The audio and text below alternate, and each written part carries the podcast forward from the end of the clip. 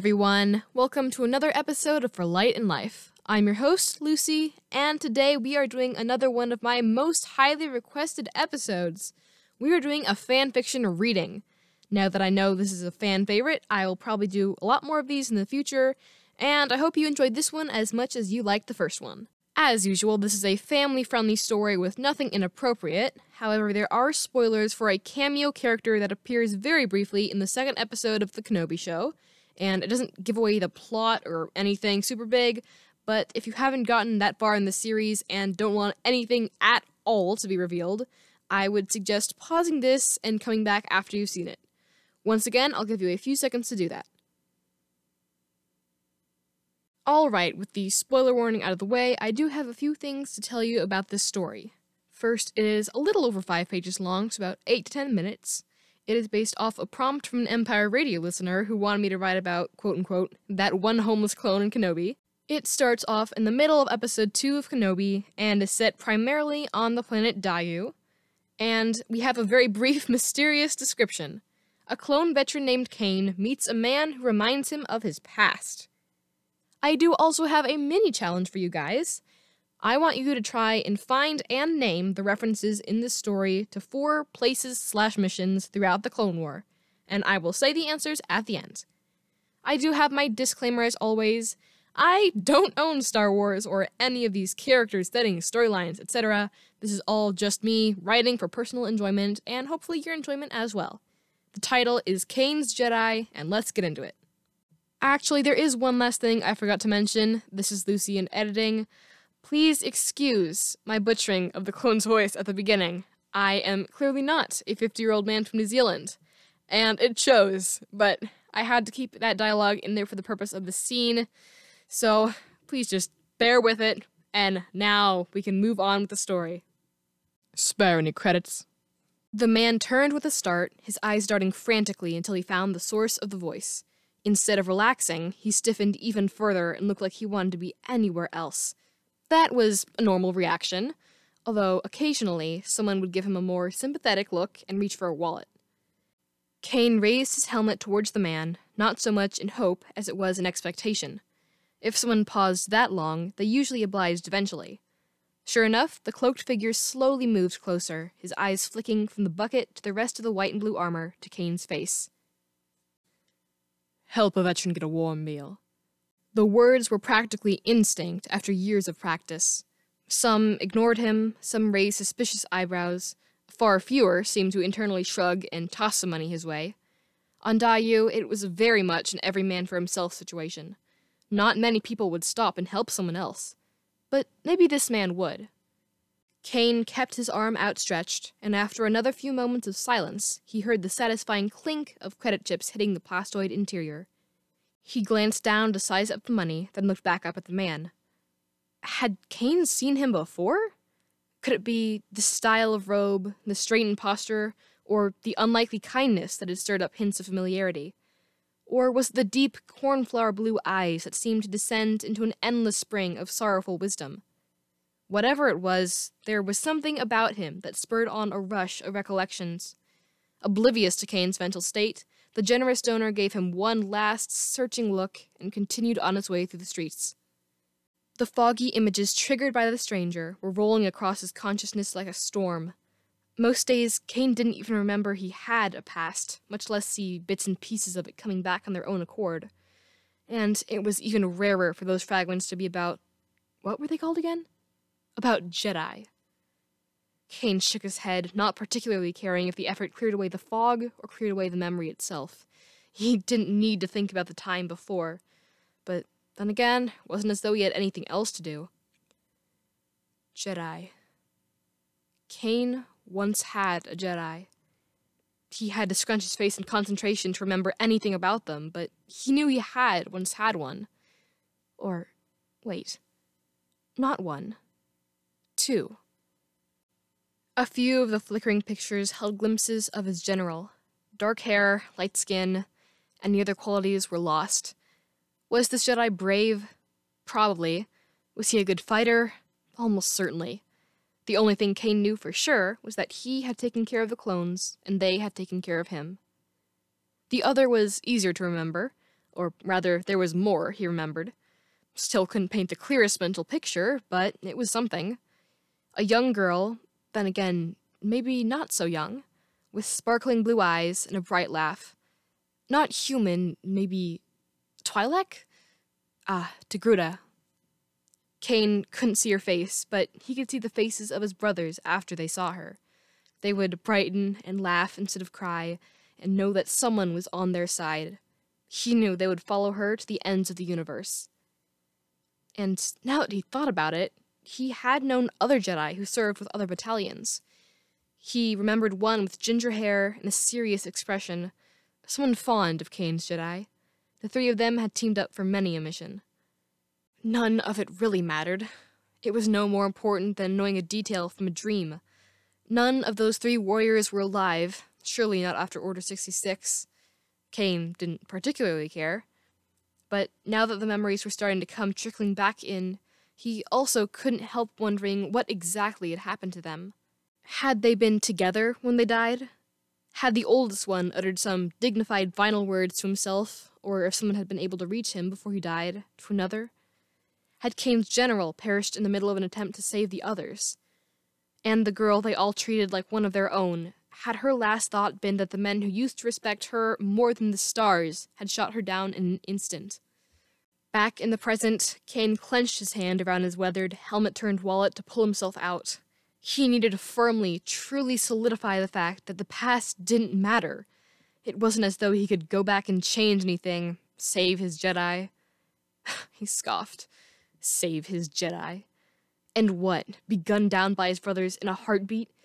Even if he had been in the right place at the right time, even if he had been in control of himself, even if he had been capable of doing anything to help them, none of it would have mattered. The Empire would have just sent more troops to finish the job and then tossed them all aside afterwards. That was what happened to clones now. Back during the war, they had at least been vital to the Republic's success, but the advanced aging hadn't added any benefits once the new order took over. Kane had lasted how many years? One? Two? Before he had been retired and replaced with a brand new recruit. It took at least another dozen months before he started to notice the patchy parts in his memories, times when it was like he hadn't been given a choice or thought in anything. Everything surrounding his service to the Empire was distorted, but he did remember the Jedi hunts. At the time, he had never questioned why the Jedi were traitors. He just followed orders. And now? Well, back when he had bothered thinking about such things, he had searched every corner of his mind for a good reason to kill every single one of those space wizards, and came up empty. Horrified wasn't the right word for it. More like disappointed. Kane had never been that sentimental, but even he was distraught to find he'd helped wipe out his former commanding officer's entire organization. He would have remembered doing it himself. If nothing else, he would have remembered shooting his own Jedi. It didn't really matter who had done it if they ended up dead somehow, but a tiny part of him was glad someone else had beaten him to the job. Wait, none of it mattered. Why was he wasting his time with this? Why was he suddenly so obsessed with the distant memories of a forgotten age? Kane considered the alternate options. He could keep asking passersby for credits, close to pointless when hardly anyone listened. He could count the few credits he had in the helmet. They weren't enough anyways, and it wouldn't take long enough to be distracting. He could sit there in the dark, in the dirt, on the streets where he'd be sitting for the rest of his life without purpose. Or he could let go the rigid rules of reality for once and just think about what he'd left behind. Of course, he didn't owe his Jedi anything, and it wasn't like remembering could actually help them. He was one old veteran who hadn't even been the one to fire the final shot. But when he found himself starting to sink deeper into the haze of moments, he didn't make any move to stop himself. Jesse's arms slung around his shoulders after cracking a joke in the muted white hallways of the Clone's first home. Rex's voice, just like his own, shouting orders in the chaos of a rocky stadium. An invisible hand knocking down rows of droids as the general cleared the way through dazzling crystal structures. The emerald sparkle of the commander's lightsabers slashing through 50 enemies to save one clone, a beacon of light even hundreds of meters below the salty waves. Kane's fingers clenched around the trigger of a blaster, unknowingly shooting his own brothers at the order of a false Jedi. The low, nasal voice crackling over his helmet speakers to give an order that would change the galaxy forever. How Kane's pounding footsteps matched the pace of his heart as he scoured the home of the Jedi for survivors. The worn holster that had once held a weapon used for deeds that went far beyond petty crime. The rounded edge of the helmet that had once been his pride and joy, now only a ghost to hold offerings of goodwill he didn't deserve. The crinkled eyes colored like a rain soaked sky that had sparked that first recognition. He finally wrenched himself out of the tempest and back into the real world, shoving his armored fists into the cement to ground himself. Everything was a whirl of memory and senses and reasoning and. Emotion. Emotions he hadn't felt in almost a decade. Emotions he had thought were gone for good. There was no heartbreaking pain, guilt, or loneliness, nothing like in holodramas but there was a soft, lamenting rhythm that echoed through his bones. To say that he missed the way things used to be would be an overstatement. Things had never been perfect at any point in his life, and the battlefield during the Clone War wasn't much better than the current state of things. But he could say that he missed the people who used to be. Jesse and Rex, Kix and Quark, Fives and Tup. All of his brothers used to be there with him from the first roar of battle to the final waking moments. And with a small but powerful part of his existence, he missed his Jedi. They had seen the battalion through thick and thin, betrayal and camaraderie day in and day out. They had all done something to ease the pressure on the clones, whether by telling stories to the ones stuck in the medbay, triple checking casualty reports so no man got left behind, or somehow ending up with a schedule that let the weary soldiers rest for as long as they could. Now they were gone. No one stayed forever. Not the Jedi, not the Empire, not his brothers. But Kane still missed the ones he had lost. As he slowly settled back into the usual routine, calling out to anyone who looked slightly less menacing than the average scoundrel, Kane still had questions and still didn't know what to think. He did know that he wouldn't be able to stay away from the memories forever, but now he didn't want to completely bury his past. There were real people back there, and even though he couldn't bring them back, he didn't want to forget they had ever existed. The galaxy was divided. Nothing could be restored to how it used to be. His fellow soldiers were dead, the former guardians of peace vanquished.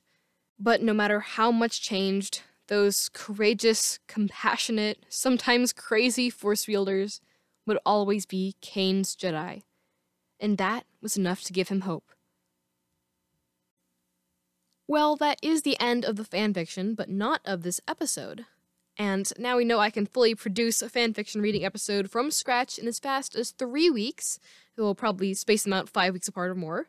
Um, I had a lot of fun writing this. As you know, I love clones. I think they're really interesting and deep characters, and I love to explore them in writing. Hopefully, you had fun exploring with me.